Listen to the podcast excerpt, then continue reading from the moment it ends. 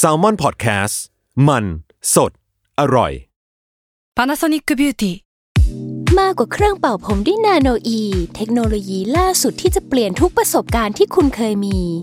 นาโนอีมอยส์เจอร์พลัสเพิ่มความชุ่มชื้นให้เส้นผมหลังใช้งานมากขึ้นถึง 18 เท่า พร้อมชะลอการเฟดของสีผมสำหรับคนชอบทำสีผม ดูแลความชุ่มชื้นทั้งเส้นผม หนังศีรษะและผิวคุณ Panasonic NA0J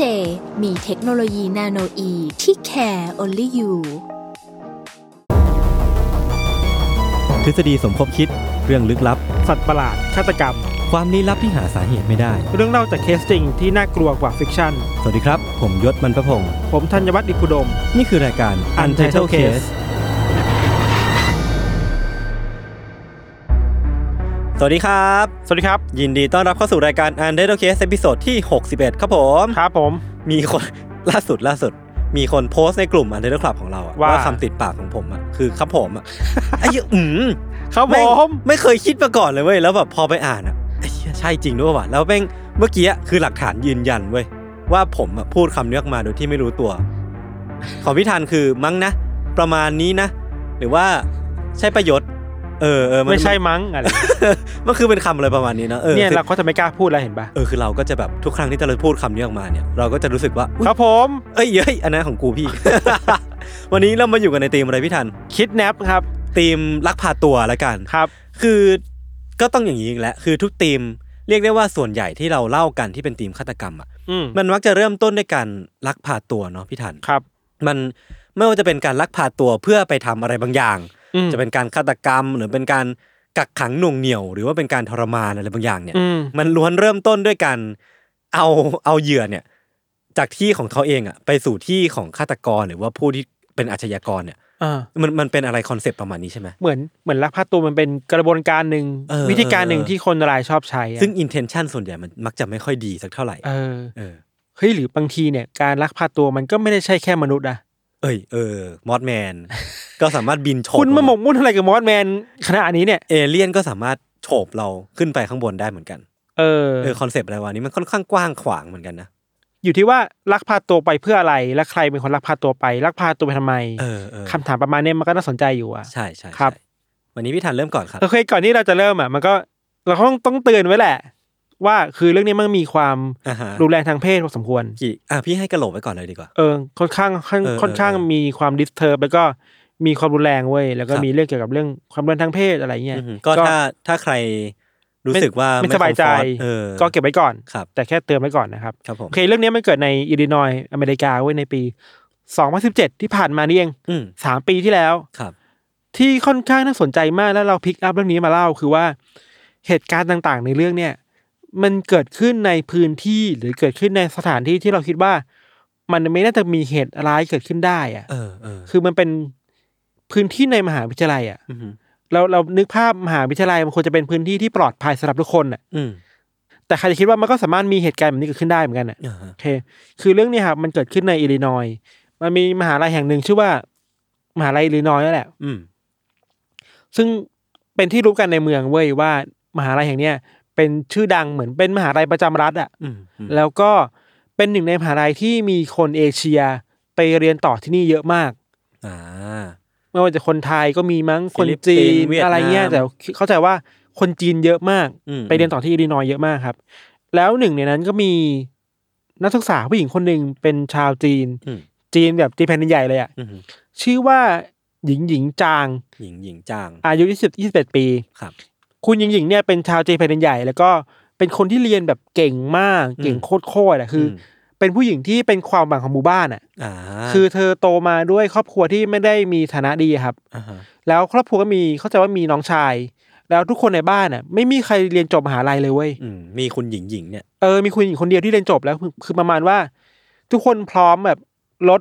ลดตัวเองอะ่ะ อืม ลดทรัพยากรตัวเองอะ่ะลดเงินอ่ะ เพื่อมาทุ่มให้หญิงหญิงหญิงคนเดียวอะ่ะ โอ้โห คือเรียกได้ว่าแบก ไม่ใช่ แบก ไม่ ควา ใช่ มหวังของทางบ้านเอาไว้อ่ะ ใช่แบกความหวังไว้ทั้งทั้งหมู่บ้านบนหลังอ่ะ เออแล้วที่ผ่านมาหญิงหญิงก็เรียนจบในมหาลัยที่ดีมากมาตลอดครับ อย่างในจีนก็จบที่ปักกิ่ง อืมอืม เป็นเข้าใจทุกคนก็รู้ว่ามหาลัยปักกิ่งคือดังมาก อืม ในจีนนะประมาณฮาวเวิร์ดของอเมริกาอะไรเงี้ย แล้วก็เรียนต่อมาเรื่อยๆเว้ยเขาใจะว่าจบปริญญาโทมาใบหนึ่งแล้วอ่ะ อืมอืม แล้วเธอก็ได้ทุนมั้งนะ ก็ได้มาเรียนต่อในอเมริกาในอิลลินอยส์เธอเรียนในสาขาประมาณเข้าใจว่าเป็นวิทยาศาสตร์สิ่งแวดล้อมอ่ะ สายวิทย์อ่ะ อืม ก็จะเป็นคนที่เรียนเก่งมากคือ ที่ผ่านมาเวลาเรียนที่ไหนก็จะได้เกรดดีตลอดเลยเว้ย ม หรือไปเรียนในมหาลัยไหนจะได้แบบเกียรตินิยมตลอดอะคือแบบเบอร์เป็นเบอร์ท็อปเลยอะเธอก็มาด้วยความตั้งใจว่าโอเคฉันจะมาเรียนต่อที่นี่ด้านวิทยาศาสตร์แบบนี้ อืม แล้วก็มีแพลนด้วยว่าจะเรียนต่อให้ถึงปริญญาเอกอะแบบมาด้วยความหวังสุดๆอะครับ อืมอืม ถ้าเราย้อนกลับไปนิดนึงคือว่าเหตุการณ์เนี้ยมันเกิดขึ้นในวันที่ 9 มิถุนายนปี 2017มันเป็นวันศุกร์ ครับ มิถุนายนในอเมริกามันเป็นช่วงซัมเมอร์เว้ย อ่าอ่า โยนคนนึงภาพบอกเวลาซัมเมอร์ในอย่างอย่างอย่างอย่างในไทยอะ อืม มหาลัยมันจะไม่คึกคักมากอะ เออ มันจะมีคนที่มาเรียนซัมเมอร์แค่บางเซกอะ อ่าฮะ มาเรียนแค่เออเที่ยงแล้วกลับ มาแบบมาหาเพื่อนแหละ มาหาเรียนหน่วยกิจเสริมอ่ะไม่ได้ เออ มา เออ จริงจังซีเรียสอะไร เออ กับ มันไม่ได้ าก ฟูลขนาดนั้นนะค ครั รับบ เพราะฉะนั้นบรรยากาศในมหาลัยมันก็จะไม่คึกคักมาก คน อืม ไม่ได้เยอะมาก แต่ว่าหญิงหญิงๆเองก็มาเรียนด้วย แล้วก็มาทำงานในมหาลัยด้วย อืม เธอเรียนวิทย์โนตเธอก็เลยไปทำงานในห้องแลบครับ ในวันนั้นน่ะคือมันเป็นวันศุกร์ด้วยนะ คนก็ยิ่งน้อยไปใหญ่ถูกป่ะคือวันนั้นน่ะเธอก็ไปทำงานในห้องแลบกับเพื่อนที่สนิทกันเป็นคนจีนเหมือนกัน แล้วก็พอมาถึงประมาณตอนเที่ยงเที่ยงๆครับ หญิงหญิงก็บอกกับเพื่อนที่อยู่ในห้องแลบด้วยกันว่า เอ้ยเดี๋ยวมานะ เดี๋ยวจะต้องไปแบบไปทำธุระเรื่องทำหอใหม่หน่อย เออ คือเธออยู่หอในมหาลัย แต่ว่ากำลังจะย้ายหอไปหอข้างนอกเพื่อมันถูกกว่าอะไร อ เงี้ย อืม ก็บอกโอเค ไปไม่นานหรอกสักสองสามชั่วโมงเนี่ยวกลับมาละเพื่อนก็โอเคไปเลย มีอะไรบอกกันอะไรนะครับ แต่พอหญิงหญิงหญิงเดินออกไปอ่ะ เพื่อนก็ไม่ได้คิดอะไรเนาะแต่พอเวลามันผ่านไปอ่ะที่บอกว่าสองสามชั่วโมงอ่ะเธอก็ไม่กลับมาสักทีเว้ย อืม คือ ออกไปตอนประมาณเที่ยงเที่ยงๆครับ อือฮึ บ่ายสองแล้วก็ไม่กลับ บ่ายสามก็ยังไม่กลับบ่ายสี่แล้วไม่มีวี่แววเลยโทรไปก็ไม่รับอะไรเงี้ยเพื่อนก็กังวลแล้วก็เลยโอเค เดี๋ยวจะไปตามหาหญิงหญิงที่ห้องห้องพักในหอเก่าเขาอะ พอไปถึงหอไปเคาะประตูก็ไม่มีใครมาเปิด ไปเรียกหญิงหญิงก็ไม่ออกมาจากประตูแปลว่าหญิงหญิงไม่ได้กลับมาที่ห้องเดิม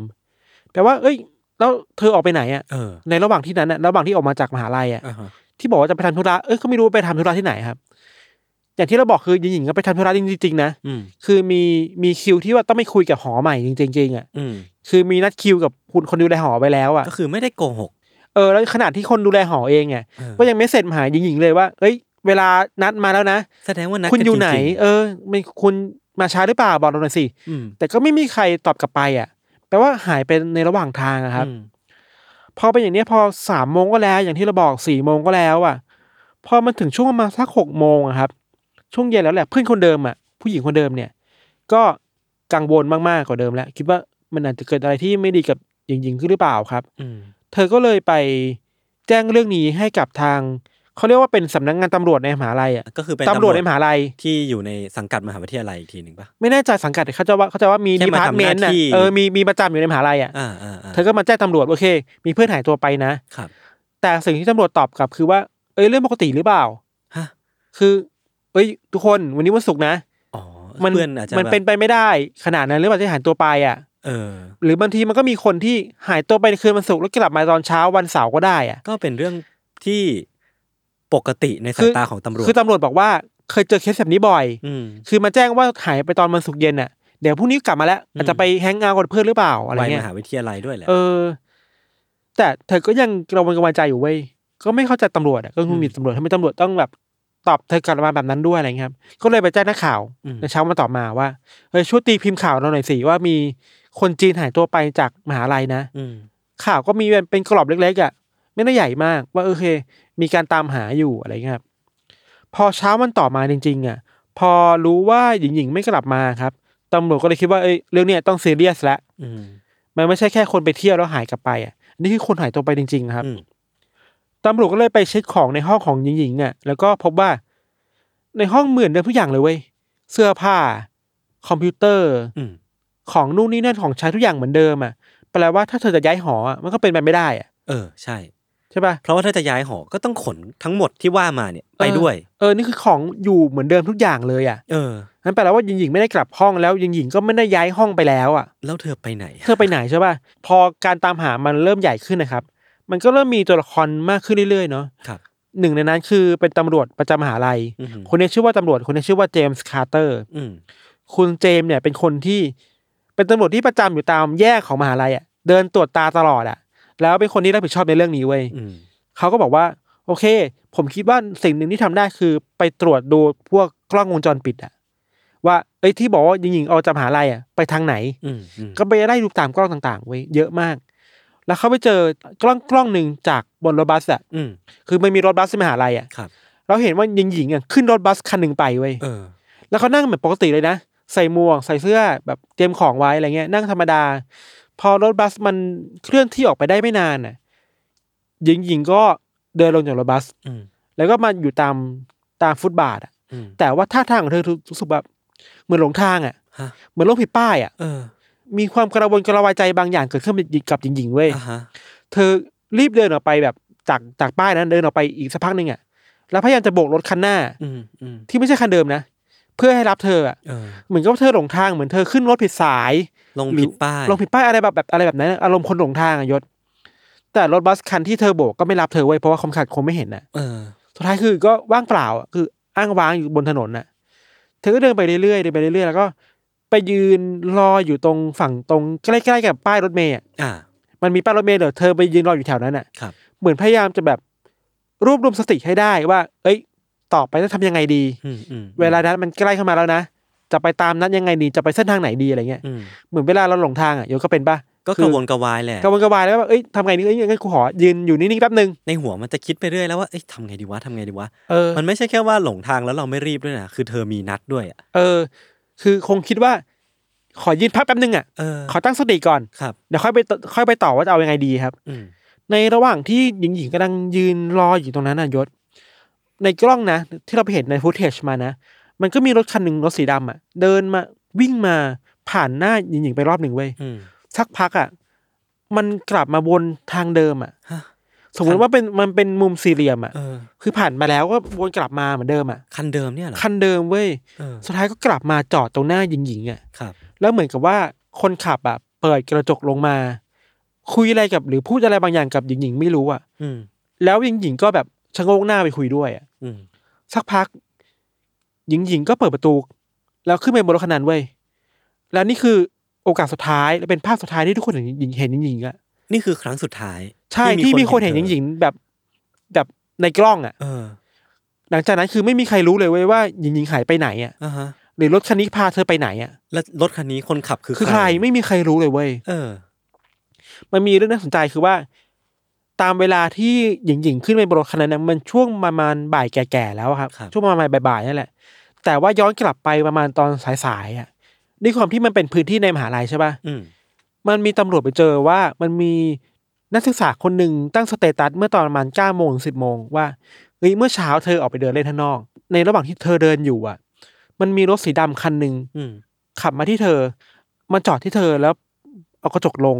เราอ้างตัวเองว่าเป็นตำรวจ เออ เอาโชว์แบบโชว์แบตชอะ เออ โชว์ตราตำรวจโชว์แว่นแล้วบอกว่า เฮ้ย เรามีเรื่องต้องคุยด้วย ช่วยขึ้นมารถผมหน่อยอะไรเงี้ย อืมฮึ เธอแบบเอ้ยไม่ขึ้นใครใครไม่รู้ไม่รู้จัก เออ ขึ้นไปทำไม เธอก็เดินหนีมาเว้ยเธอก็รอด อ่าฮะ มาได้ แล้วเธอก็มาตั้งสเตตัสอย่างเนี้ยบอกว่าเฮ้ยทุกคนในมหาลัยอ่ะระวังตัวนะ เออ ถ้าเห็นใครที่แบบขอให้ขึ้นรถอ่ะไม่ว่าจะเป็นตำรวจหรือแม่ก็ตามอ่ะห้ามขึ้นเด็ดขาดนะเว้ย อ่ะคือเป็นการเตือนภัยแหละ เออ ประสบเจออะไรมาก็มาเล่าให้เพื่อน ใช่ สเตตัสฟัง มันเป็นไปได้สูงว่าคนนั้นที่เจอตอนเช้าอ่ะ เออ กับคนที่มารับหญิงๆอ่ะอาจจะเป็นคนเดียวกันคันเดียวกันเว้ย เพราะพฤติกรรมมัน คล้ายกันมาก คลึงกันมากนะ แล้วถ้ามันเป็นจริงอ่ะแปลว่าหญิงหญิงอาจจะพลาดไปคือเธอ เธอไม่ได้เห็นสเตตัสสเตตัสอันนั้นนะ เออ ซึ่งก็โชคร้ายไปอ่ะ เออ แต่ก็โอเคโทษไม่ได้หรอกคือมันมันเรื่องคนละเรื่องกันเนาะอะไรเงี้ยครับ ครับ ทีนี้พอรู้แล้วว่าหญิงหญิงอ่ะคือรถคันนั้นสีดำไปอ่ะ อืม ตำรวจก็พยายามจะแกะรอยไปเรื่อยๆอ่ะซึ่งตามถ้าเราเล่าแบบเนี้ยยศคงคิดว่ามันคงไม่ยากอ่ะ อืม คือเห็นภาพรถสีดำ อืม แล้วน่าจะเห็นเห็นทะเบียนรถอ่ะ ใช่ มันก็น่าจะเห็น แต่ว่าไอ้ฟุตเทจที่เราไปดูตามสกู๊ปข่าวต่างๆอ่ะ เออ ตำรวจปวดหัวมากเลยเว้ยคือว่าเห็นรถจริงๆนะ อืม แต่ไม่เห็นหน้าคนขับ อ่ะฮะ แล้วก็ไม่เห็นทะเบียนรถด้วยเวย ทำไมอ่ะ คือกล้องมันแย่มากอะ อ๋อ โซลูชันมันแบบแย่มากอะ ทั้งที่มันก็ปี 2017 แล้วนะ เราคิดว่ามันเป็นคนเป็นสเปค แบบกล้องวงจรปิดแบบไม่ได้หรูหรามากอะ เออเออ แบบมีนอยสเต็มไปหมดเลยอะมีเกรนเต็มไปหมดเลยอะทำยังไงก็ซูมแล้วซูมอีกก็ยังมองไม่เห็นคนขับ มองไม่เห็นทะเบียนรถอยู่ดีเว้ย อืม ปัญหามันเกิดที่ตรงนี้แหละคือว่า พอตำรวจไปไล่เช็คดูรุ่นของรถที่มันเป็นสเปค เนี่ยครับ แม่งมีหนึ่งพันกว่าคันอะ โอ้โห ในเมืองนี้อะ โ โอ้โห ยาก จะไป ชิบหายเลย แล้วจะไปหาเจอได้ยังไงอ่ะ ก็ต้องหา เออ แล้วสิ่งที่ทำคือค่อยๆไล่ไปเช็คไปทีละคันสองคันน่ะ ครับ ว่าคันไหนอยู่ในเวลาที่เกิดเหตุบ้างครับ ก็ตำรวจก็พยายามไปเขาเรียกว่าอะไรนะไปสโคบเอากลุ่มเป้าหมายให้มันเล็กลงเรื่อยๆอ่ะ อืม ก็สัมภาษณ์คนไปมาหลายๆคนแหละ บางคนก็เป็นนักศึกษา บางคนก็เป็นอาจารย์นู่นนี่นั่น สัมภาษณ์มาให้ปากคำมาก็ไม่ค่อยได้ประโยชน์อะไรอ่ะ เออ ไม่ค่อยได้ข้อมูลอะไรเพราะมันบอกยากเนอะว่าเป็นรถของใครครับ แล้วรถมันก็เหมือนหมดเลยอะก็ต้องปล่อยไป ทีเนี้ยพอเวลาผ่านไปอ่ะ เรื่องราวมันก็เริ่มใหญ่โตมากขึ้นเรื่อยๆแล้วแหละเพราะว่าไอการหายตัวไปของหญิงๆนะครับ มันกลายเป็นข่าวที่เริ่มดังมากขึ้นในประเทศจีนเว้ย อ่าฮะ ตอนนี้เวลามันผ่านไปกี่วันอ่ะพี่ทัน วันสองวันเองวิสองวิกอ่ะ เออเออ คือสมมติเราผ่านไปวิกหนึ่งอ่ะ อืม มันเริ่มจากจะมีแค่สำนักข่าวเดียวที่เล่าเรื่องนี้ ในอิลลินอยส์เอง เออเล็กๆน้อยๆเป็นกรอบเล็กๆอ่ะ อืม แต่พอเวลาผ่านไปประมาณวีกว่าๆ ม จีนเริ่มจับเรื่องนี้แล้วอ่ะ เออ คือพวกทีวีสำนักข่าวหลักๆ ในจีนน่ะแทบทุกช่องคือรายงานเรื่องของหญิงๆหมดเลยอ่ะ อือหือ มีการทำไทม์ไลน์ด้วยว่าเธอเดินจากนี่มานี่ใช้เวลาเท่าไหร่ เออ มีการเรียงลำดับเหตุการณ์ให้หมดเลยคือขยี้เรื่องนี้มากอ่ะ คือเขาคงสนใจว่าเฮ้ยคนจีนหายตัวไปในต่างประเทศอ่ะ มันเกิดอะไรขึ้น มันเกิดอะไรขึ้นแล้วเราต้องช่วยกันดูแลนะ อืม คือมันเกิดขึ้นกับคนอื่นก็ได้นะ เพราะฉะนั้นการไม่อินนอแลนด์อ่ะมันก็สำคัญมากอะไรอย่างนี้ครับ อืม ทีเนี้ยความกดดันก็เริ่มกลับมาที่อิลลินอยส์เว้ยอย่างที่เราบอกคือจีนมันเล่นใหญ่มากเรื่องเนี้ย เออ มันมีกระทั่งส่งนักข่าวในจีนน่ะมาทำข่าวที่นี่เลยเว้ย มันกลายเป็นเรื่องความสัมพันธ์ระหว่างประเทศ เออ สง มันเริ่มใหญ่ ประทศ มากขึ้นน่ะ แล้ว กระทั่งเอานักข่าวของพวกสำนักข่าวใหญ่ๆอ่ะ อื มาประจำที่อิลลินอยส์เพื่อมาดูความคืบหน้าว่าตำรวจอิลลินอยส์ทำอะไรไปแล้วบ้างอ่ะ มาดูสกู๊ปนี้โดยเฉพาะเลยอะ มันกดดันน่ะเออ อ่าฮะ แบบเราจับตาดูอยู่นะ คุณทำความคืบหน้าแค่ไหนกับคดีของหญิงๆนะครับ เออ นอกจากตำรวจนะครับ คดีเนี้ยมันเริ่มขยายใหญ่ขึ้นเป็นระดับที่ FBI เข้ามาดูแล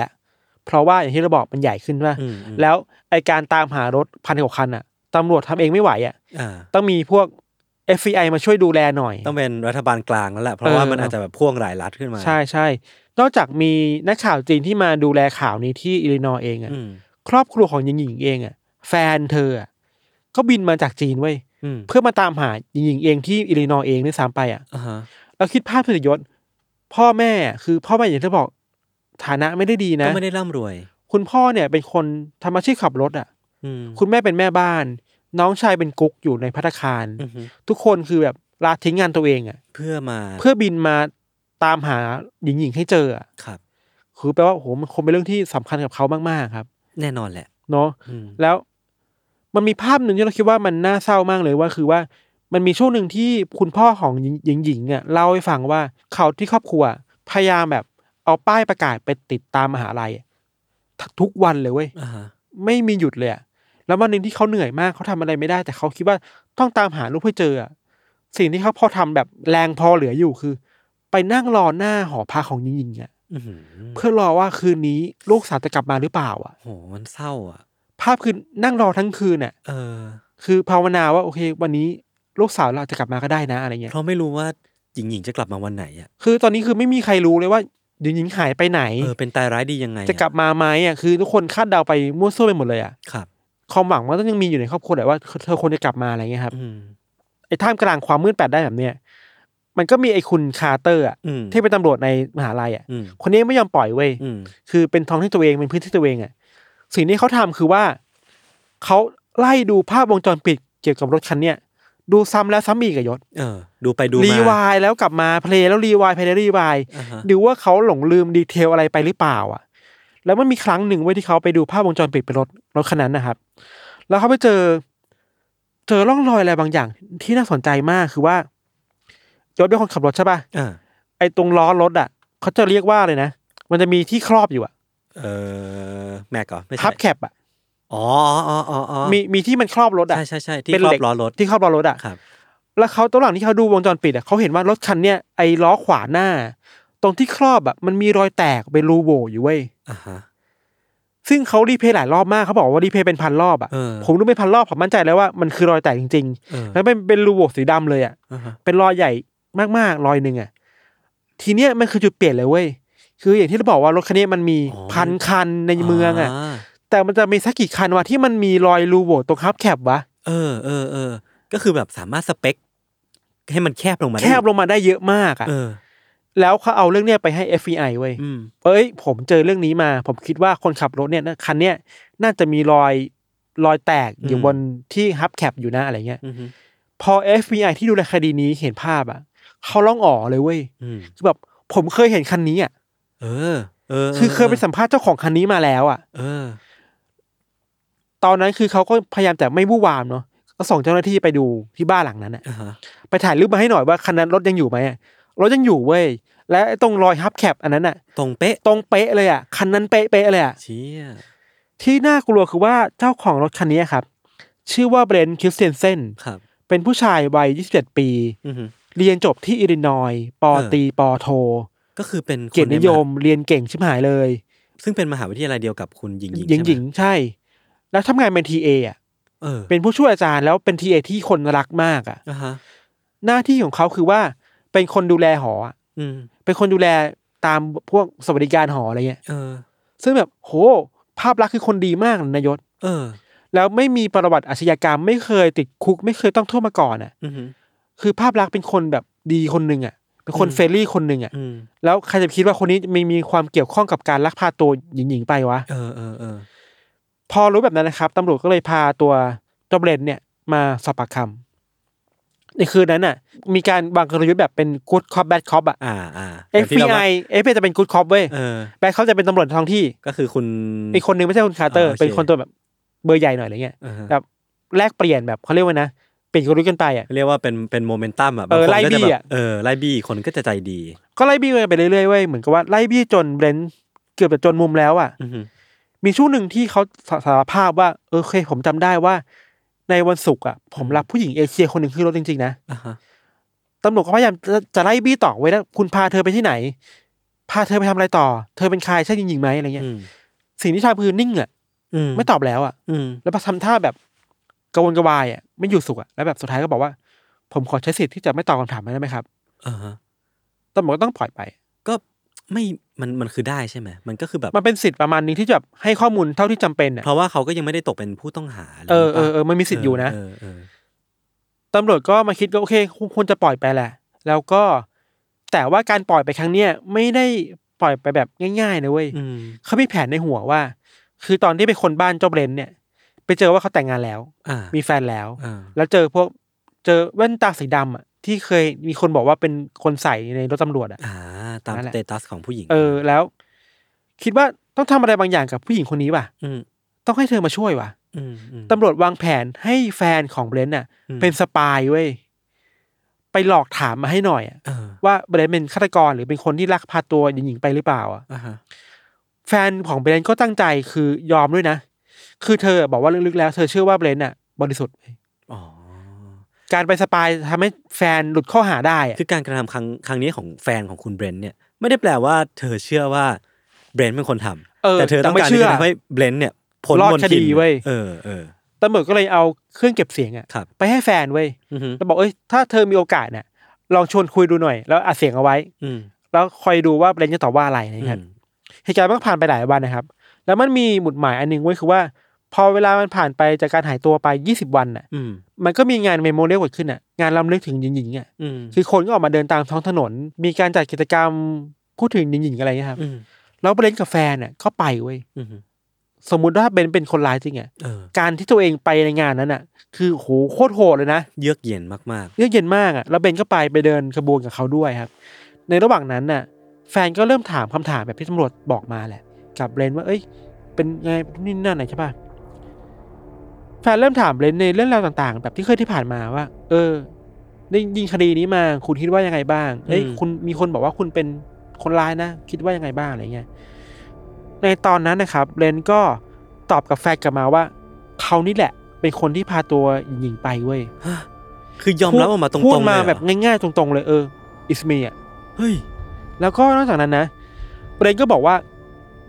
คนข้างนอกอ่ะ เออ ไม่มีทางรู้หรอกว่าเกิดอะไรขึ้นบ้างกับหญิงๆอ่ะ เชี่ย มีแค่เขาคนเดียวเท่านั้นที่รู้ความจริงทั้งหมดว่ามันเกิดอะไรขึ้นเว้ย พีค แล้วก็ค่อยๆค่อยๆเล่าต่อมาเรื่อยๆ ที่พีคคือเบรนบอกว่าพูดอย่างนี้นะ เออ จากที่เขาเคยเจอมาทั้งหมดอ่ะ อืม หญิงๆเป็นคนที่สู้กับเขาหนักที่สุด เท่าที่เขาเคยเจอมาเว้ย เดี๋ยวนะ เฮ้ยงี้มันแปลว่า หญิงหญิงไม่ใช่คนแรกใช่ไหม เออเขาบอกว่า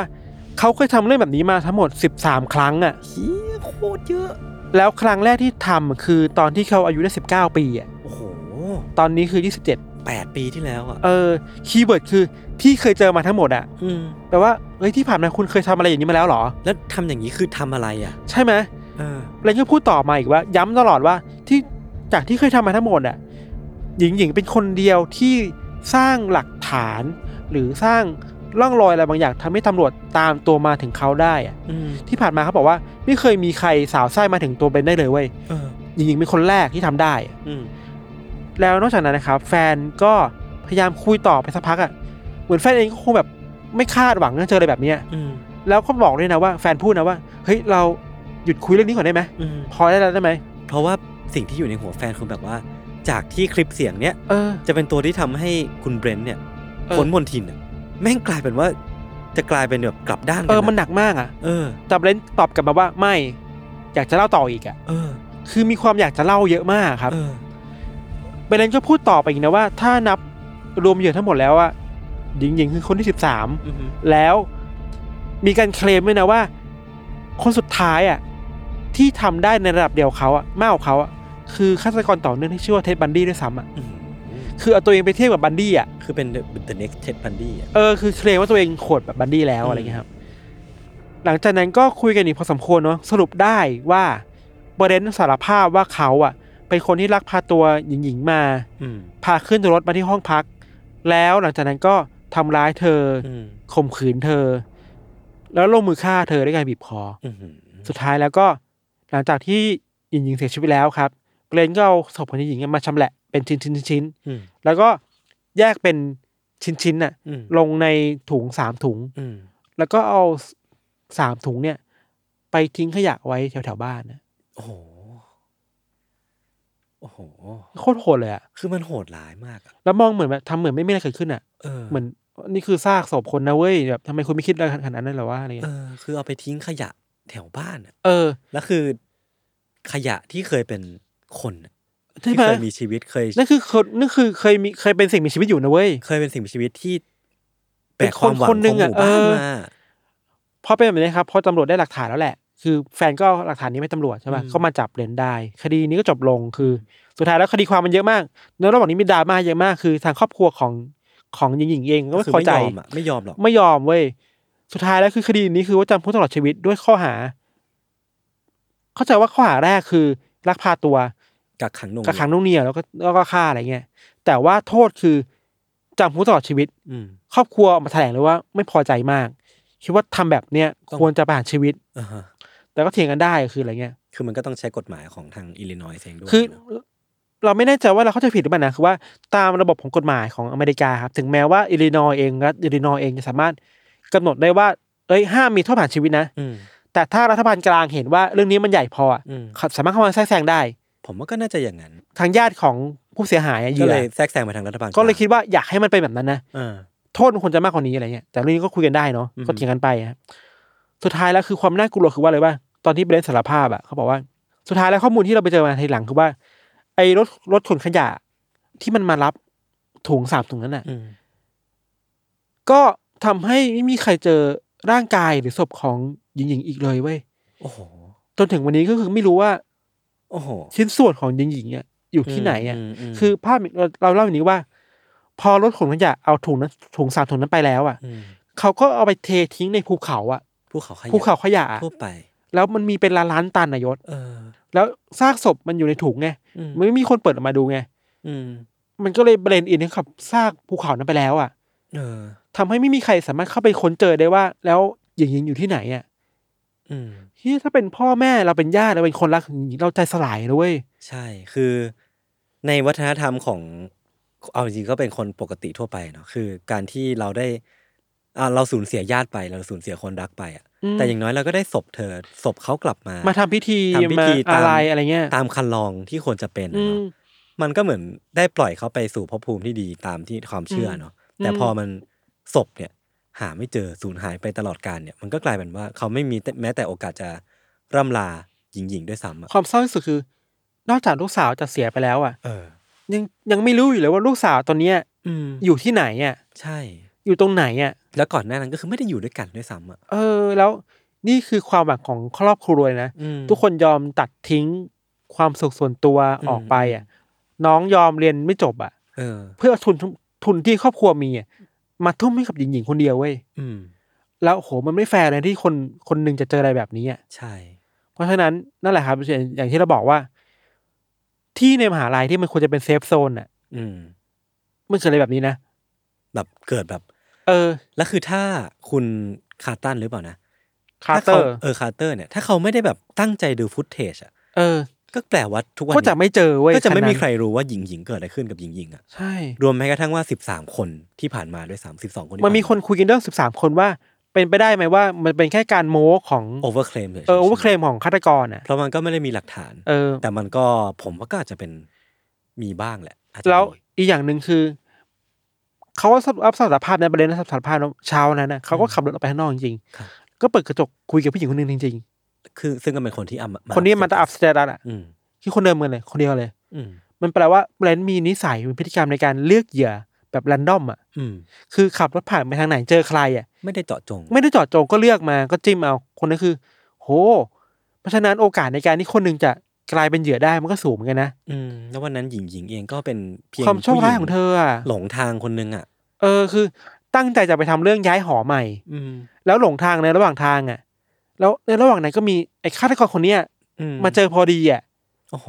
คือโคตรโชคร้ายเลยนะ เออ สงสารมากเลย ช่วงหลังหลังจากนั้นนะครับมันก็มีคนตั้งคำถามกับมหาลัยเยอะมากว่า อืมอืม แล้วอิริโรทำอะไรบ้างอะ อืมอืม เฮ้ยเรื่องนี้มันเกิดในย่านของคุณนะ ใช่ แล้วมีมีการดูแลคุณดีแค่ไหนอย่างกล้องวงจรปิดอ่ะ มันควรจะชัดกว่านี้หรือเปล่า useless มากๆอ่ะ มันมีการตรวจสอบสุขภาพร่างกายคนในบุคบุคลากรของคุณดีแค่ไหนอะ อืม จิตใจคนดีแค่ไหนอะไรเงี้ย อืม มันก็น่าคุยได้หลายอย่างแหละอีกอย่างหนึงคือเวลาเราพูดถึงการลักพาตัว อืม เฮ้ยการลักพาตัวมันไม่ได้เป็นแค่การเอาปืนไปจี้นะเวยยศ ครับ อันนี้มันคือใช้อำนาจข่มขู่อะ อืม ถูกปะคือลักพาตัวไม่ได้ไม่แบอกว่าเอ้ย เราไปคล้องแขนไปไปมัดคอคุณแล้วลากคุณหายไปอะ อืม แบบนั้นก็มีแหละ แต่แบบนี้มันคือการใช้ความอำนาจอะ ใช้ อ้างว่าเป็นตำรวจ แสดง เออใช้โรลเพลย์อะ เหมือนที่เท็ดบันดี้ก็เคยทำหรือว่า เออ ในเคสของพี่ทันที่ เออ เคยเล่าผ่านๆมา เออคือใช้อำนาจในการข่มขู่คนให้ไปกับเขาอ่ะ อืม อันนี้ก็น่ากลัวเว้ยอีกเรื่องหนึ่งที่น่าคุยคือหนึ่งในปัจจัยที่ทำให้คดีเนี้ยมันมันถูกกดดันให้คลี่คลายได้เร็วขึ้นอ่ะ คือจีนอ่ะ ไม่ยอมปล่อยเรื่องนี้เลยอ่ะ แล้วก็ สื่อจีนอ่ะ ก็ถือว่าทำถูก เออคือเฮ้ยพลเมืองเขาหายไปในต่างประเทศนะเว้ย เออ เราต้องทำอะไรบางอย่างปะวะ แล้วเขาจะไว้วางใจ สื่อนอกได้ไงอ่ะ เออ ใช่ปะคือ ใช่ เขาคงคิดว่าเฮ้ยถ้าคนจีนหายตัวไปในอเมริกาก็คงไม่ไว้วางใจว่าอเมริกาจะดูแลคดีนี้ได้ดีแค่ไหนอ่ะ ใช่ เพราะฉะนั้นควรจะส่งนักข่าวไปติดตามเขาก็ส่งไปจริงๆนะ อืม ก็มีความมีรายงานความความขึ้นหน้าตลอดอ่ะ อืมอืม มันก็เป็นการกดดันเจ้าหน้าที่ตลอดโอเค ตอนนี้คุณอยู่ในสายตาของคนจีนทั้งประเทศเลยนะเว้ย อืม คุณปล่อยไม่ได้แล้วนะอะไรเงี้ย อืม มันก็สำคัญเหมือนกันครับ ครับ ครับเรื่องของเราประมาณนี้ครับ เดี๋ยวพักฟังโฆษณาสักครู่นะครับ แล้วกลับมาฟังเรื่องของยศต่อในเบรกหน้าครับ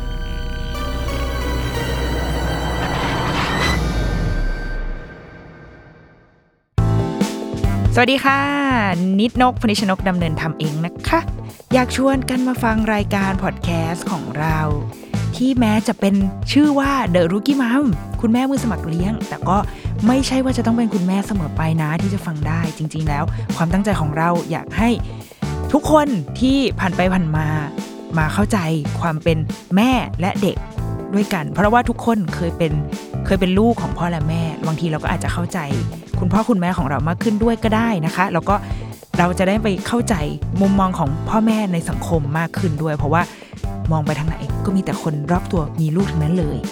ติดตามรายการของเราได้ทุกวันจันทร์ทุกช่องทางของ s a l m o n Podcast จ้า The Rookie Mom คุณแม่มือสมัครเลี้ยงกับนิดนก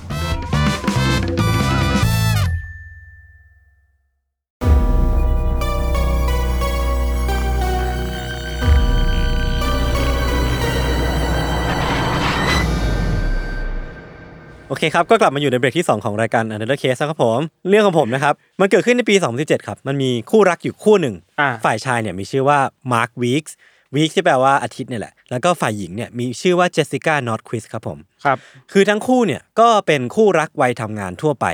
ทั้งคู่ก็ยังอยู่ในวัยที่ไม่เกิน 30 ยี่สิบต้นต้นยี่สิบยี่สิบห้ายี่หกยี่เจ็ดอะไรพวกเนี้ยพี่ทัน คือเป็นวัยประมาณผมนี่แหละ ทั้งคู่ก็มาพบกันที่เอเจนซี่โฆษณาแห่งหนึ่งในลอนดอน ก็คือทั้งคู่เนี่ยทำงานในที่เดียวกันที่ อืม เอเจนซี่แห่งนี้นี่แหละ โดยฝ่ายหญิงเนี่ยที่ชื่อว่าเจสสิก้าเนี่ยครับ เธอเพิ่งจะย้ายมาจากนิวยอร์กเพื่อมาอาศัยอยู่ที่ลอนดอน แล้วก็มาทำงานที่เอเจนซี่แห่งเนี้ยโดยเฉพาะเลย คือเธอเนี่ยทำอาชีพเป็นเขาเรียกว่าอะไรเป็นวิศวกรอะเหมือนเป็นผู้เชี่ยวชาญทางด้านเทคโนโลยีให้กับเอเจนซี่แห่งนี้แหละครับ ช่วงแรกเนี่ยมันก็ดูจะปกติดีครับ ทั้งคู่ก็คบกัน คนในที่ทำงานก็รู้ว่าทั้งคู่คบกัน แต่เวลามันผ่านไปเพียงแค่ 3 เดือนเท่านั้นเองอะ่ะในช่วงปลายปี 2017 ครับ ทั้งคู่ก็เลิกกัน ทั้งสองแยกย้ายต่อกันไป แล้วก็ไปใช้ชีวิตของตัวเองต่อไป แต่ว่าทั้งคู่เนี่ยก็ยังคงอยู่ในออฟฟิศเดียวกัน ก็ยังทำงานด้วยกัน แล้วก็เหมือนเป็นเพื่อนที่ดีต่อกันนั่นแหละก็คือ แต่แค่ว่าไม่ได้มีความสัมพันธ์เป็นแฟนกันเท่านั้นเอง อืม อืมตัดภาพมาในวันที่ 19 เมษายนปี 2018 ครับ หลังจากทั้งคู่เลิกกันประมาณ 4 เดือน 3-4 เดือน สมาชิกครอบครัวของเจสสิก้าเนี่ย แล้วก็เพื่อนๆ ทั้งในแล้วก็นอกออฟฟิศเนี่ย รวมไปถึงแฟนเก่าของเธออย่างมาร์ควีคส์ด้วยเนี่ย ก็ได้รับอีเมลฉบับหนึ่งครับที่แนบรูปภาพรูปภาพหนึ่งมาด้วย ซึ่งอีเมลฉบับนั้นเนี่ยที่แนบมาเนี่ยครับ มันเป็นรูปภาพที่ใครสักคนเนี่ยถ่ายคุณเจสสิก้าที่อยู่ในสภาพเปลือยเปล่าอ่ะพี่ทัน อืม คือไม่มีไม่มีเสื้อผ้าสวมอยู่เลยอะแล้วก็เจสสิก้าเนี่ยถูกจับมัดไว้ด้วยเชือกอยู่บนเตียง แล้วก็มีผ้าอุดไว้ที่ปาก แล้วต่อจากนั้นนะครับมันจะมีอีเมลตามมาอีกฉบับว่า นิ้วของคุณเจสสิก้าเนี่ยถูกหักออกเป็นท่อนๆแล้วอะ เชื่อเลยนะ มันเริ่มน่ากลัวขึ้นเรื่อยๆ เอ นะ อ คือมันไม่ใช่แค่อีเมลฉบับหนึ่งธรรมดาๆ เออ มันมีรูปภาพที่เจสสิก้าเนี่ยจากการที่คาดเดาเนาะน่าจะถูกกักขังหน่วงเหนี่ยว ถูกลักพาตัวไปโดยใครบางคนก็ไม่รู้อะแล้วตอนเนี้ยเธออยู่ในสภาพที่แบบ ไม่ได้สวมเสื้อผ้าเลยอะแล้วก็ถูกจับมัดไว้อยู่บนเตียง แล้วนิ้วถูก นิ้ว หั ถูกหักเป็นท่อน อ่า ๆ เออ ขณะที่ทุกคนยังตกใจอยู่ครับ ทุกคนก็ได้เอาอีเมลที่ได้รับมาเนี่ยทำการแจ้งไปยังตำรวจของสกอตแลนด์ยาร์ดเพื่อทำการสืบสวนเพิ่มเติม ตำรวจเนี่ยก็เลยมุ่งหน้าไปยังอพาร์ตเมนต์ของคุณเจสสิก้าครับเพื่อสืบหาเบาะแสเพิ่มเติมว่ามันเกิดอะไรขึ้นกับคุณเจสสิก้ากันแน่ แล้วก็พบกับโน้ตแผ่นหนึ่งที่มีคนทิ้งไว้หน้าประตูของห้องของคุณเจสสิก้าครับ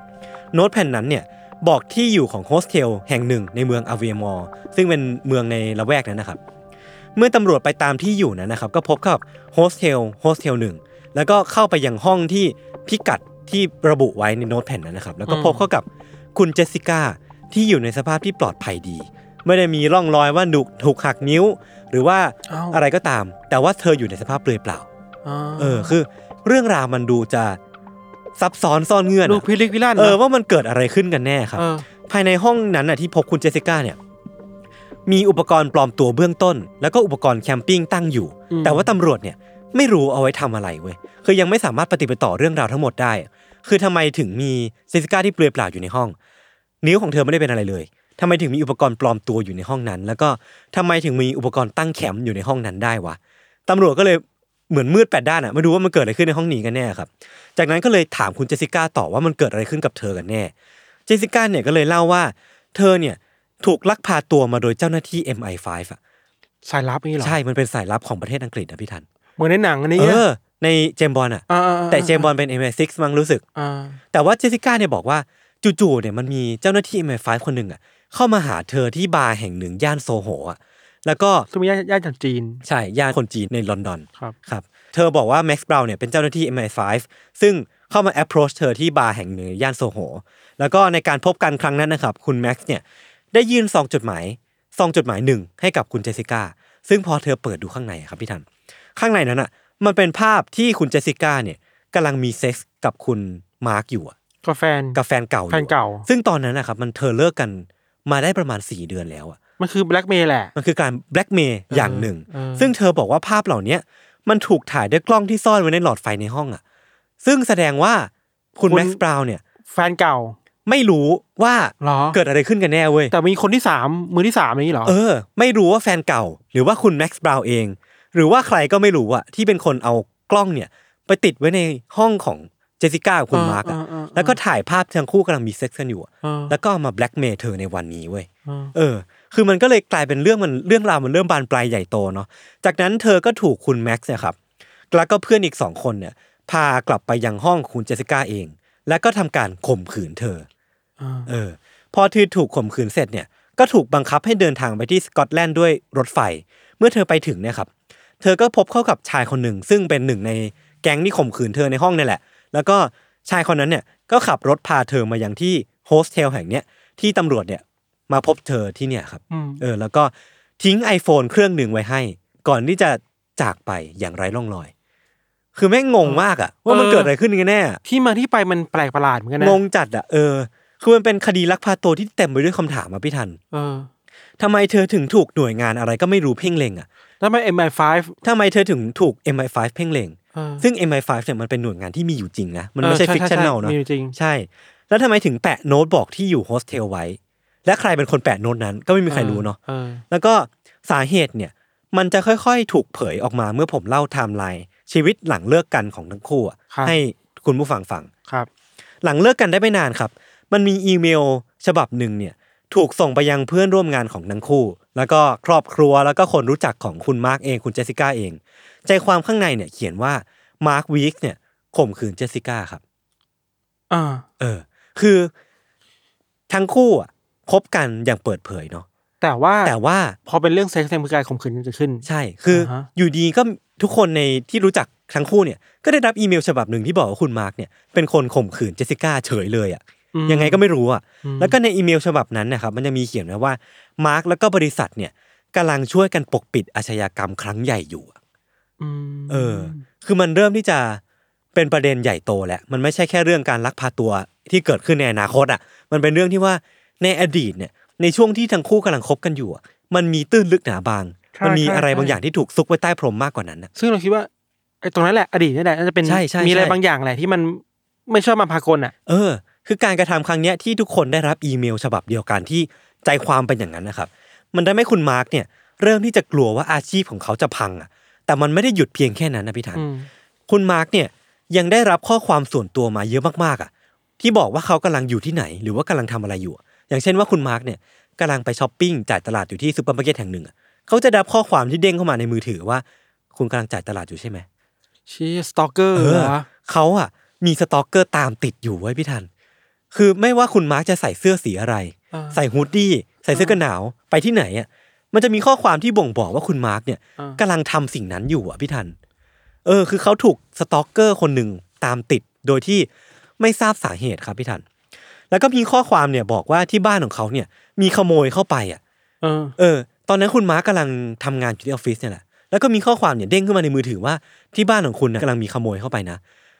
แล้วคือแบบเหมือนต้องการที่จะบอกให้คุณมาร์กเนี่ยกลับไปที่บ้านอะเพื่อดูว่ามันเกิดอะไรขึ้นอะ ฟังแล้วก็ไม่น่าไม่น่าใช่คนหวังดีป่าวะ เออ แต่พอกลับไปดูอ่ะ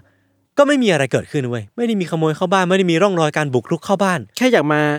ยั่ว ใช่ ยั่วรอร ใช่ อกุนกวนๆหน่อยอย่างงี้หร เออ และอีเมลหรือว่าข้อความแบบเนี้ยมันมาหลายรอบมากๆอ่ะ จนทำให้คุณมาร์กเนี่ยไม่เชื่อข้อความเหล่านี้อีกต่อไปแล้วอ่ะ คือทุกครั้งที่มันมีข้อความเด้งเข้ามาว่ามันมีขโมยเข้าบ้านเขาอ่ะ เขาจะไม่กลับไปดูแล้ว เขารู้โดยอัตโนมัติอ่ะ หลอกกูแน่นอน ว่ามันเป็นเพียงข้อความปั่นป่วนอ่ะ เออ เขาเรียกได้ว่าเป็น present message อ่ะพี่ทัน เออ มันเป็นข้อความที่ต้องการมี intention ที่จะรบกวนชีวิตของคุณมาร์กโดยเฉพาะเลยอ่ะมันมีเคสเคสหนึ่งครับ คือมันมีเพื่อนร่วมงานของคุณมาร์กเนี่ย ซื้อของขวัญคริสต์มาสให้เป็นกวางเรนเดียร์ตัวหนึ่ง ครับ แต่ว่าเพื่อนร่วมงานคนเนี้ยวางกวางเรนเดียร์ตัวเนี้ยไว้บนโต๊ะทำงานคุณมาร์กแต่พอตกเย็นกลับมา คุณมาร์กกลับพบว่ากวางเรนเดียร์ตัวเนี้ยมันหายไปอย่างปริศนา อ๋อ คือมันหายไปได้ไงก็ไม่รู้อ่ะ ไม่รู้ใครเอาไป ใช่ คือถ้าเป็นไปได้ว่าคุณมาร์กเนี่ยมีสตอกเกอร์ตามอยู่ คนนั้นหรือเปล่า หรือแปลว่าส ใช่ไหม ตอกเกอร์ที่ตามคุณมาร์กมา จะเป็นคนเอากวางเรนเดียร์เนี่ยไปวะ หรือจะเป็นคนเดียวกับคนกับที่ส่งข้อความมาปั่น ใช่ ป่วน ใช่ใช่ มันมีคำปักคำของคุณมาร์กเนี่ยครับบอกว่ามันมี Instagram Account กว่า 20 Account อ่ะที่ถูกสร้างขึ้นมาเพื่อ DM มาหาคุณมาร์กอ่ะว่าเขาเนี่ยเป็นคนข่มขืนเจสสิก้า ส่งเข้ามาแบบ 20 Account ที่ไม่ซ้ำหน้ากันอ่ะ ส่งเข้ามาบอกว่าคุณข่มขืนเจสสิก้าใช่ไหมคุณข่มขืนเจสสิก้าใช่ไหม อืม ส่งเข้ามาอย่างเงี้ยเรื่อยๆอ่ะทุกวันทุกวันทุกวันอ่ะ จนเขาต้องเลิกเล่น Instagram ไปหรือแม้กระทั่งว่าโซเชียลมีเดียทุกอย่างอ่ะ ต้อง คุณ ทิ้ มาร์ก หด จะต้อง เลย ปิด deactivate หมดเลย เพราะว่าเขาถูกข่มขู่อย่างหนักหน่วงมากๆจริงๆ เอ อ่ะ อเออ เออ พี่ชายของมาร์กเนี่ยครับ ก็ได้รับข้อความมาข่มขู่เหมือนกัน บอกว่าน้องชายของคุณเนี่ยกำลังตกอยู่ในอันตรายอ่ะคุณก็ควรจะระวังตัวด้วยเหมือนกันน่ะ คือมันไม่ใช่แค่คุณมาร์กแล้วตอนเนี้ยมันถูกแพร่กระจายไปยังครอบครัวของคุณมาร์กด้วย แล้วก็เพื่อนร่วมงานเพื่อนที่ออฟฟิศหรือว่าเพื่อนที่ในชีวิตจริง ๆ ของทั้งคู่อ่ะ น่ากลัวว่ะ มันเริ่มที่จะถูกระรานจากการเพียงเลิกกันของทั้งคู่เองอ่ะ มันเหมือนเขาเรียกว่าอะไรเป็นไซเบอร์ เออมันเป็น Stalker ไซเบอร์สตอกเกอร์ไซเบอร์บูลลี่ เออ ไซเบอร์เทรสอะไรสักอย่างเหรอพี่ อ เออ เหตุการณ์ทั้งหมดประกอบกันนะครับทำให้คุณมาร์กเนี่ย ต้องถูกพักงานสองอาทิตย์อะคือมันมันส่งผลถึงชีวิตส่วนตัวเขาจนเขาทำงานไม่ได้อะ ไม่ถึงว่าไม่ได้ถูกพักงาน เพราะว่าทำเรื่องแบบนี้มา ใช่ แต่แค่เอฟเฟกต์ของมัน ใช่ ใช่ไหม ใช่เอฟเฟกต์ของมันทำให้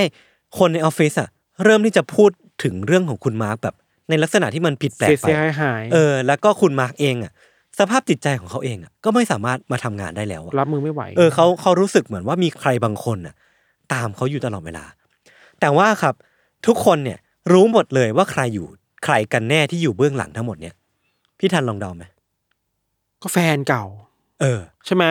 คือทุกคนเนี่ยรู้กันหมดเลยเว้ยว่า ใครที่เป็นคนสร้างเรื่องประสาทแดกนี้ทั้งหมดมา ก็คือคุณเจสสิก้าเว้ย คือแฟนเก่าของมัน เออคือเธอแทบจะไม่ได้ปิดบังตัวเองด้วยซ้ำอ่ะคือคนที่ส่งเมลไปบอกว่ามาร์คข่มขืนเจสสิก้าก็คือลงท้ายไว้ว่าเจสสิก้าเองอะ เหรอ รวมแม้กระทั่งว่า คนที่ส่งอีเมลไปหาส่งข้อความไปหาคุณพี่ชายอะ เออ ก็คือเจสสิก้าเองเว้ย ไม่แต่ว่าถ้าทำจริงอ่ะ เออเออ ก็ไม่กล้าใช้ชื่อจริงๆป่าวะ คือมันจะมีอีเมลบางฉบับอะที่ใช้ชื่อว่าเจสสิก้าบางอีเมลก็จะเป็นชื่อปลอม บางอีเมลบางข้อความก็จะมาจากอีกเบอร์หนึ่งอะ เออ ที่เธอลงทุนไปซื้อซิมมา แล้วก็แบบเปลี่ยนเป็นเบอร์คนอื่นอะแต่ว่าด้วยภาษาด้วยสำนวนด้วยลักษณะการพิมพ์ รู้เลยว่าคนเดียวกัน รู้เลยว่าเป็นเจสสิก้าแน่นอนอะเพราะว่ามันมีการส่งข้อความรูปของเธอที่อยู่ในลักษณะโป๊เปลือยอะส่งไปยังคนอื่นอะ ครับ แล้วก็บอกว่าเธอเนี่ยถูกข่มขู่โดยมาร์กมา เป็นระยะเวลาหลายเดือนอะมันก็เลยกลายเป็นว่าทุกอย่างมันลงล็อกอะแล้วทุกคนรู้โดยสัญชาตญาณอะว่าน่าจะเป็นเจสสิก้าเองนี่แหละ ที่เป็นคนสร้างเรื่องทั้งหมดนี้ขึ้นมาครับ เธอพยายามทำทุกวิถีทางให้คุณมาร์กสนใจ ทิ้งโน้ตไว้บนโต๊ะทำงาน ชวนเขาไปกินกาแฟ แต่ว่ามาร์กเนี่ย ไม่เคยยอมไปกับเจสสิก้าเลย เพราะว่าเขารู้ว่าเป็นเจสสิก้าประสาทเด็กขนาดไหนอ่ะ รู้ว่าเจสสิก้าทำอะไรกับเขามาบ้าง เออ รู้ว่าที่ผ่านมาทั้งคู่ไม่สามารถไปด้วยกันได้อะและเขาก็ไม่อยากเป็นคนที่จะกลับไปรีเทิร์นกับเจสสิก้าเลยอ่ะเขาก็เลยปฏิเสธทั้งหมดไป แล้วก็ทำให้เจสสิก้าเนี่ย ทุกครั้งที่คุณมาร์คปฏิเสธอ่ะ เธอจะโมโหแล้วก็ด่าเขาสัตว์เสียเทเสียแบบ ด้วยถ้อยคำที่หยาบคายมากๆจริงๆอ่ะ อืม มันก็เลยกลายว่าคุณมาร์กเนี่ย กลัวเจสสิก้าไปแล้วอะเออ จนวันหนึ่งครับ เธอบอกกับคุณมาร์กว่า ตัวเองเนี่ย ตั้งท้องได้แปดอาทิตย์แล้วอะ ฮะ เออจากกับคุณมาร์กเนี่ยแหละ อ่า แล้วก็บอกเขาว่าจะไปทำแท้งในช่วงปลายปี อ่า และเธอก็ไปทำแท้งจริง ๆ แล้วเธอก็มารายงานให้คุณมาร์กฟังว่า ตอนเนี้ย เธอไปทำแท้งแล้วนะ แล้วก็ด่าคุณมาร์กว่าเขาเป็นคนที่ไม่ได้ไปชอบอะไรเลย เออเออ เป็นคนที่ทำเธอท้อง แต่สุดท้ายผลกรรมมันมาตกที่เธอเอง แต่สุดท้ายแล้วก็ไม่ได้มีผลรองรับอะไม่ได้มีหลักฐานว่าเธอตั้งท้องจริงๆอะ ม เธออาจจะแต่งเรื่องทั้งหมดนี้มาก็ได้โดยที่ไม่มีใครรู้อะพี่ทัน คือถ้ามองในมุมของมาร์กอ่ะ เออ มาร์กคงไม่ไว้วางใจเท่าไหร่ ใช่ ใช่ไหม ใช่ เธอพยายามขอม้ากลับมาคืนดีครับ แต่ว่าเขาก็ไม่ยอม เธอขู่ว่าฉันจะบอกทุกคนว่าฉันไปทำแท้งมา และถ้าใครถามว่าลูกใครเนี่ย ฉันก็จะตอบตอบว่าเป็นลูกของฉันกับเธอ เธอจะพยายามสร้างเรื่องทั้งหมดทั้งมวลให้ทุกคนเนี่ยเข้าใจกันเองว่าคุณมาร์กเนี่ยเป็นคนข่มขืนเจสสิก้าจนตั้งท้อง จนเธอต้องไปทำแท้ง แล้วก็กลายเป็นว่าจะสร้างเรื่องให้คุณมาร์กเนี่ย เออ เป็นจำเลยสังคม มันมันมากกว่าแค่ความแค้นแล้วไหมนะ เออ มันมันเกิดอะไรขึ้นกันแน่วะ ใช่ไหม เออคือเหตุการณ์มันเริ่มทวีคูณขึ้นเรื่อยๆครับ จนในวันที่ 5 มกราคมปี 2018 เธอเนี่ยส่งข้อความมาหาเขา ในข้อความนั้นเนี่ยมาร์กบอกว่าเป็นเจสสิก้าเนี่ยที่พยายามปลอมตัวเองเป็นเพื่อนของคุณเจสสิก้าอีกทีนึงอ่ะ เออ ส่งมาบอกคุณมาร์กว่าเจสสิก้าตอนเนี้ยโอเวอร์โดสอ่ะเสพยามากเกินไปจนโอเวอร์โดสแล้วะเออช็อกแล้วอ่ะแล้วก็เพื่อนของเธอที่จริง ๆ ก็เป็นเจสสิก้าปลอมตัวมา ส่งข้อความมาบอกว่าเออเจสสิก้าไม่ไหวแล้วมาดู นี่ แล คือเพื่อน เธ อี อก ห ค น่อยนหนึ่งเหรอ คือคือ มี เป็นสองคน เป็นเจสสิก้าที่ปลอมตัวเป็นเพื่อนตัวเองอ่ะพี่ทัน เออ ส่งข้อความมาหาคุณมาร์กอ่ะ อ่า งงไหม ไม่งงไม่งง เอ เก็ อ ต เออเออเออจนคุณมาร์กเนี่ย รู้สึกว่าเขาทนไม่ไหวอีกต่อไปแล้วอ่ะพฤติกรรมของคุณเจสสิก้ามันเริ่มที่จะกัดกินชีวิตเขาจนทำให้เขาหลอกหลอนมากเกินไป มาร์กเขารู้ว่ารู้ยุ รู้อยู่แก่ใจ รู้ อะ อยู่แก่ใจว่าคือสำเจน ส วนแบบสิก้า เนี้ย แหละ คือเจสสิก้าใช่ อ่า เขาก็เลยโทรแจ้งตำรวจให้จัดการกับเรื่องนี้สักทีครับ ระหว่างที่กำลังรอการดำเนินการเนี่ย เจสสิก้าที่กำลังจะถูกเพ่งเล็งเนี่ย ก็ได้มีการทำเขาเรียกเลยว่าเปลี่ยนแท็กติกอะเปลี่ยนแท็กติกในการข่มขู่คุณมาร์กนิดหนึ่งอ่ะพี่ทัน เธอแกล้งทำทีว่าเป็นบุคคลที่สามอ่ะส่งข้อความไปหาคุณมาร์กแล้วก็ส่งข้อความไปหาเจสสิก้าด้วยนึกออกไหมคือกลายเป็นว่า อ๋อเล่ สร้าง นบทเหยื่อ เออสร้างตัวละครขึ้นมาตัวหนึ่งอ่ะ แล้วก็ส่งข้อความมาหามาร์คแล้วก็ส่งข้อความมาเจไปหาเจสสิก้า การที่ตัวเองถูกคุกคามด้วยแปลว่าตัวเองไม่ ใช่ ใช่คนผิดหรอก ใช่ ไหม กลายเป็นว่ามันมีมีบุคคลที่สามเข้ามายุ่งเกี่ยวกับเรื่องราวนี้อะ มันไปไกลมากเลยนะ เออ ตัวอย่างข้อความที่คุณเจสสิก้าเนี่ยส่งไปหาทั้งคู่เนี่ย คือเป็นข้อความที่เขียนว่า พวกเธอต้องมาเจอกันที่ร้านกาแฟแห่งหนึ่งตอนบ่ายสามถ้าใครคนหนึ่งไม่มา ฉันจะนำความลับของพวกเธอเนี่ย ไปเล่าให้ทุกคนในออฟฟิศฟัง คือจริง ๆ มันเป็นข้อความที่แบบคุณเจสสิก้าส่งให้คุณมาร์กอยู่แล้วอะแต่กลายเป็นว่าตอนเนี้ยเธอกลายเป็นบุคคลใครก็ไม่รู้อะที่ล่วงรู้ความลับทั้งคู่อะแล้วก็ส่งข้อความไปหาทั้งคู่อะเวลาตำรวจมาซักไซอะก็จะได้บอก เธอ เขา ได้ ว่าร อดเธอก็โดใช่นเหมือนกัน ใช่ใช่ มันก็เลยกลายเป็นว่าเรื่องราวมันเริ่มที่แบบหวั่นวายป่วงมากๆอะ อ่า แล้วมันก็มีข้อความในลักษณะนี้อีกเยอะแยะมากมาย จนในวันที่ 26มกราคมครับ เจสสิก้าเนี่ยได้เข้ารับการสืบสวนที่สถานีตำรวจแห่งหนึ่ง iPad ของเธอเนี่ยก็ถูกค้นแล้วก็ตำรวจเนี่ยก็พบเจอหลักฐานเยอะแยะมากมาย มันมีหลักฐานที่บอกว่าการปลอมแปลงอีเมลของเธอมันมีอยู่จริง เธอมีแอคมีอีเมลเขาเยอะแยะมากมาย แอค ที่ หลุมแอคหลุม แอคหลุมที่เธอส่งอีเมลเนี่ยไปยังเพื่อนร่วมงานเพื่อนน้องออฟฟิศครอบครัวของคุณมาร์คหรือแม้กระทั่งเพื่อนของเธอเอง แล้วก็มันมีหลักฐานที่บ่งชี้ชัดเจนมากๆ ว่าเธอเนี่ยเป็นคนที่ส่งข้อความไปยังเบอร์มือถือของคุณมาร์คแล้วก็เบอร์มือถือของคุณเจสสิก้า อ่านั่ นั่นแปลว่าบุคคลที่สามอะ ไม่มีตัวตนหรอก ไม่มีตัวตนแต่เป็น คือ คุณเจสสิก้า Jessica เองที่สร้างตัวละครขึ้นมา เออ ใน iPad ของเธอเนี่ย มันจะมีประวัติการเซิร์ชว่า fake baby สพี่ทัน คือการที่จะแซงว่าท้องจะต้องมีกระบวนการขั้นตอนอยังไงบ้าง ซึ่งเธอก็ได้เอาขั้นตอนเนี้ยมาใช้กับคุณมาร์คจริง ๆ แล้วก็มีคำสั่งซื้อเก้าอี้เด็กจากอเมซอนอ่ะ เพื่อที่จะเอาเก้าอี้เด็กเนี้ยมาตั้งไว้ในห้องเว้ย เพื่อให้ตำรวจเนี่ย เชื่อว่าเธอตั้งท้องจริง ๆอ่ะ ซึ่งเธอ ไม่ได้ตั้งท้องจ ไม่ ริ ได้ งๆ ตั้งท้องใช่ไหม ใช่ คือคือการที่เธอเสิร์ชว่า fake baby มันค่อนข้างที่จะเป็นหลักฐานมัดตัวแล้วล่ะว่าเธอไม่ได้ตั้งท้องจริงอะเนาะ นั่นแปลว่าพอมาดูแล้วพี่ทัน เหตุการณ์ลักพาตัวที่เกิดขึ้นในเดือนเมษายนปี 2018อ่ะ ก็อาจจะไม่เคยเกิดขึ้นจริง ใช่ มันอาจจะเป็นเหตุการณ์ลักพาตัวที่เกิดขึ้นเพื่อเป็นหลักฐานปลอมๆ ว่าเธอถูกสะกดรอยตามโดยกลุ่มชายลึกลับทั้งนี้จริง ๆ แล้วอ่ะ คนที่บุกเข้าไปในอพาร์ตเมนต์ของคุณเจสสิก้า แล้วก็ลักพาตัวเจสสิก้าไปอย่างสกอตแลนด์อะก็คือเจสสิก้าเอง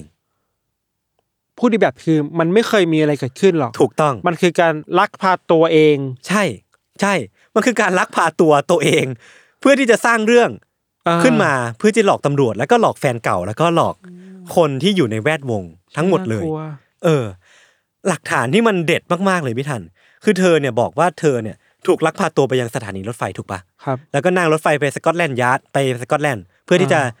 ถูกชายคนหนึ่งพาไปยังโฮสเทลที่เธอถูกตำรวจพบอีกทีหนึ่ง อืม แต่ว่าในกล้องวงจรปิดในสถานีรถไฟอะเธอกำลังยืนรอรถไฟไปสกอตแลนด์เพียงคนเดียว ไม่มีคนมาอยู่ ไม่มี ข้งคๆนมาขยืนยืนขนาบข้าง ไม่มีใครเลยที่จับตามองเธออยู่ ตลอด เธอ ที่ผ่านมาคือมีเจสสิก้าคนเดียวนี่แหละ ใช่ มีเจสสิก้ายืนอยู่เพียงคนเดียว ในสภาพที่ผมยาว แล้วก็เธอใส่วิกด้วย เพื่อที่จะปลอมตัว อ่า และอุปกรณ์ปลอมตัวที่อยู่ในห้องโฮสเทลนั้นน่ะ า ก็คืออุปกรณ์ของเจสสิก้าเอง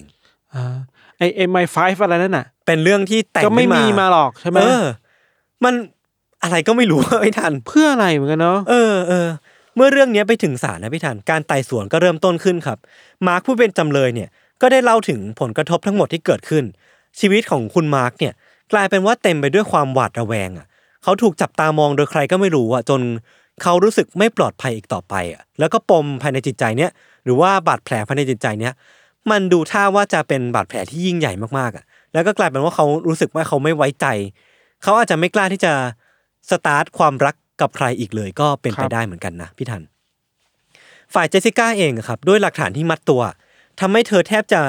ไม่มีสิทธิ์เถียงเลยอะทนายได้แต่บอกเพียงว่าที่เธอเป็นแบบเนี้ยเป็นเพราะบาดแผลจากอดีตภายในวัยเด็กเท่านั้นเองอะ า คือเธอเนี่ยเคยถูกทำร้ายจากครอบครัวต้นกำเนิดก่อน ก่อนที่จะถูกครอบครัวชาว阿拉斯กาเนี่ยรับมาเลี้ยงอีกทีหนึ่งนั่นแปลว่าปมในวัยเด็กอ่ะอาจจะทำให้เธอมีความรู้สึกว่าโหยหาความรัก ความเมตตาความปกป้อง ความอบอุ่นจากครอบครัวที่เธอแสวงหาจากคุณมาร์กอาจจะมากเกินไปจน กลายเป็นว่าทั้งหมดทั้งมวลอ่ะทำให้เธอสร้างเรื่องทั้งหมดขึ้นมาก็ได้ อืม าฮะ คือเจสสิก้าเองอะครับ ก็ได้รับโอกาสที่จะเข้ารับการบำบัดหลายต่อหลายครั้งแล้วอะแต่เธอก็ไม่เคยยอมเลย เธอรู้สึกว่าเธอปกติดีทำให้ทนายเนี่ยไม่สามารถเอาเรื่องของจิตวิทยาเรื่องของความบกพร่องทางจิตอะ ไปวิเคราะห์ได้ ใช่มาวิเคราะห์เลยว่าเป็นการงัดใน การไต่สวนคดีความได้เลยทำให้คุณเจสสิก้าเนี่ยถูกตัดสินจำคุก 2 ปี 6 เดือน จากข้อหาสตอกกิ้งแล้วก็จากการก่อเหตุลักพาตัวแบบปลอมๆจนทุกวันเนี้ยเธอก็ยังอยู่ในคุกอยู่ แต่ว่าในอีกไม่นานเนี่ยก็จะถูกปล่อยออกมาแล้ว เราอยากรู้เบื้องหลังจิตใจของเธอเหมือนกันเนาะ ใช่ผมก็ ว่าอะไร ยก ที่มัน เหอกั ไร้ให้คนพร้อม เออ จะ เออ สร้างเรื่องราวแฟนตาซีเหล่านี้เพื่อมาหลอกคน ใช่ ได้อะ ใช่ คือเรื่องราวนี้มันมันค่อนข้างที่จะยูนิคมากๆอะว่าทำไมคนเราถึงต้อง เขาเรียกว่าเฟ k คิดนัปปิ้งอะไม่ทัน คือมันมี อ่ามั มันมีคนที่เฟ k คิดนัปปิ้งตัวเอง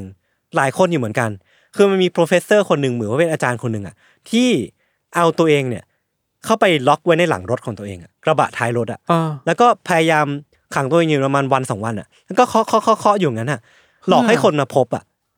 เพื่อ คือเรื่องนั้นน่ะเหมือนจะลงเอยด้วยที่ว่าคือเขาเนี่ยมีปัญหาในชีวิตบางอย่างที่เขาอยากจะหลีกหนีออกไป เออ แต่เขาก็ไม่กล้าสู้ปัญหานั้นน่ะ ก็เลยกลายเป็นว่าอยากที่จะมามาอยู่ในคดีความอะไรบางอย่างอ่ะเพื่อที่จะหลุด อ่า พ้นอะไรคือผมก็ไม่แน่ใจเหมือนกัน ซึ่งก็มีมีเหตุผลหลายหลายอย่างเนาะ ใช่ มีอีกคนหนึ่งครับเฟคคินนัปปิ้งคนหนึ่งคือ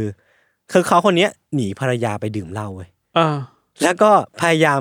ที่จะหาข้ออ้างคือเขาวันนั้นน่ะเขาหายไปทั้งคืนเลยเว้ย ผม เริ่มเห็นเขาโครงแล้ว เขาหายไปทั้งคืนเลย เขาบอกภรรยาว่า สมมุติเขาบอกภรรยาว่าจะกลับมาประมาณสี่ห้าทุ่ม อ่า แต่วันนั้นอ่ะ เขาไม่กลับไปที่บ้านเว้ยจนกระทั่งตอนเช้าอ่ะเขาเพิ่งจะปาร์ตี้เสร็จอ่ะ อ่า เขากำลังคิดอยู่ว่า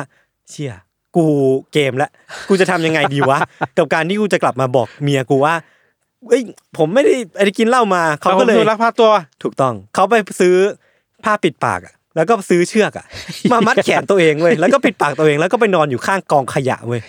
รอให้คนมาพบอ่ะ แต่ปรากฏว่าหลักฐานทั้งหมดทั้งมวลอ่ะมันไม่ชัดเจนพอที่จะบอกว่าเขาถูกลักพาตัว อ่า คือเขากุเรื่องมาว่าเขาถูกคนนู้นคนนี้ อั ลั น ก นี้ พา ก็ ตัว เกินไป อันนี้ก็เกินไปเว้ย แต่ผมคือผมจะบอกว่าเฟกคิน n นปปิ้งอ่ะมันมีอยู่จริง อืม